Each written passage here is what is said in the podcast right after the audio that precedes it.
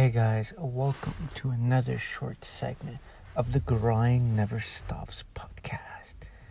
We want to come want to welcome everyone who's tuned in and who has supported us from day 1.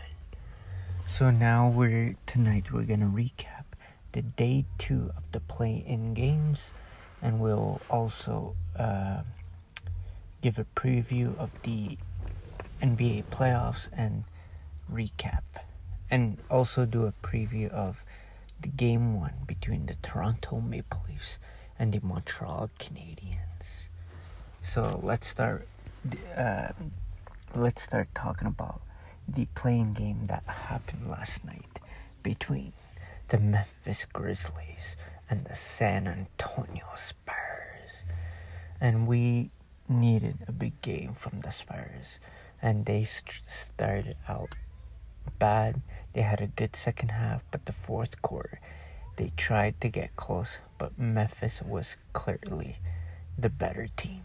As the Memphis Grizzlies beat the Spurs 100 to 96, which eliminates the San Antonio Spurs from playoff contention. And there's a lot of questions because DeMar DeRozan is a free agent, and so is Rudy Gay they have a lot of questions and a lot of things that they ask themselves. Should we re-sign DeMar DeRozan? Should we bring back Rudy Gay? Because Dejounte Murray is looking like he could take this team to the next level with injured Derrick White and rookie Keldon Johnson and uh, young Jakob Poeltl. So we need to see if DeRozan is willing to re-sign with the team, and so is Rudy Gay. But we both know DeRozan is a much better player than Rudy Gay. We can do the comparison. Rudy Gay can play off the bench and help uh, the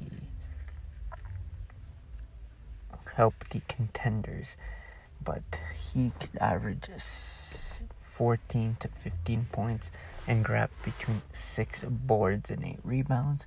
But the question here is not about Rudy Gay, it's about DeMar DeRozan. And yes, he struggled from the floor, he shot 4 for 19 from the floor. And yes, in the first half, he shot 1 for 11 from the field.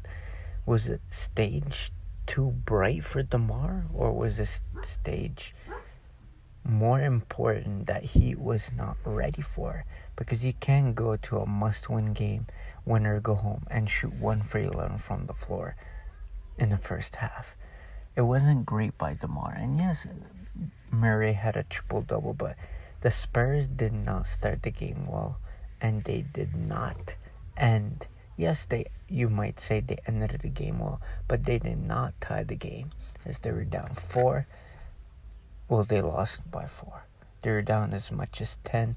Gay hit back to back threes. DeMar hit back to back jumpers contested, but it wasn't enough as the Grizzlies will move on.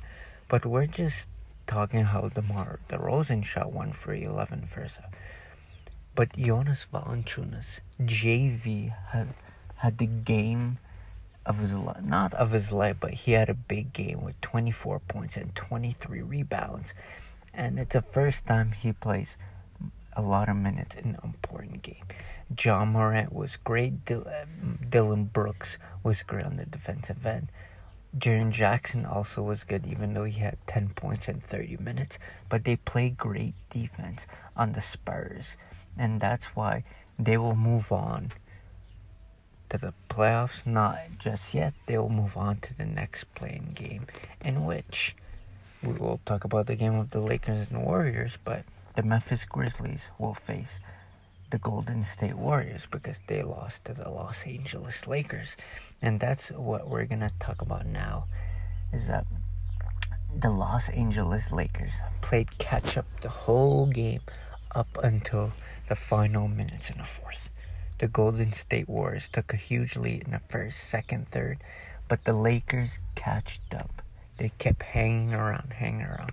And yes, Anthony Davis did not have a big game. Yes, he had 25 points and 12 boards, but he shot 10 for 24 from the floor.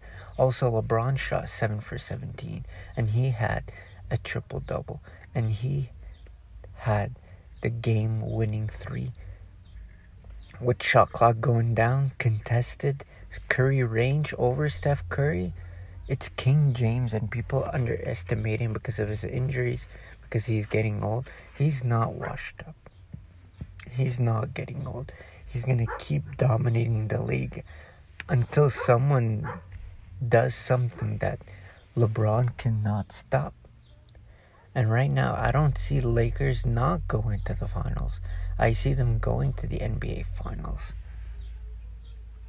And not only that, the Golden State Warriors are not eliminated. People are thinking that he's eliminated from playoff contention. But the Warriors, they have played well this season for, for them to not be that ninth and tenth spot.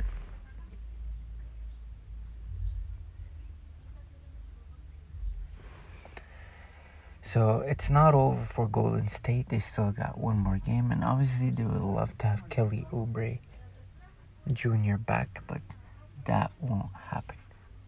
And yes, Wiggins did not have a huge game on the offensive end, but expect the Warriors to blow out the Memphis Grizzlies. Because I think the Warriors will beat the Mets, but we'll see on tomorrow night as they will play.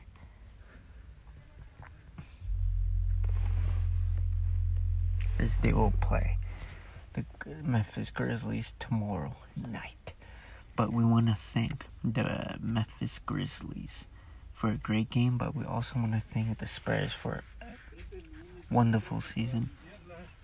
But it was also a really disappointing season for the San Antonio Spurs. Also tonight, make sure to tune in at 8 p.m. as the as the Washington Wizards will battle for the last playoff spot against the Pacers.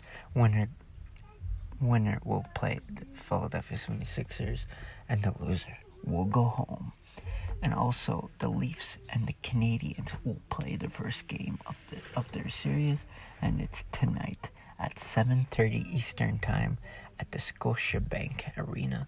Expect the Leafs to come out strong with Auston Matthews, William Nylander, Mitch Marner, Johnny T. Expect them to have a great start to the first. And for the Habs, it's just the sky's the limit for the Canadiens. And yes, they got Carey Price back from concussion, but they're still losing Jonathan Drouin um, and Shea Weber. And he's still day to day. We're not sure if he'll play tonight. But expect Weber to be, if he doesn't play tonight, expect him to be back probably for game two or game three at the Bell Center. But make sure to tune in for the Leafs and Habs on CBC as I will do the live commentary as well. It's on Colorcast. But thanks for everyone who's tuned in to this short segment. Stay safe.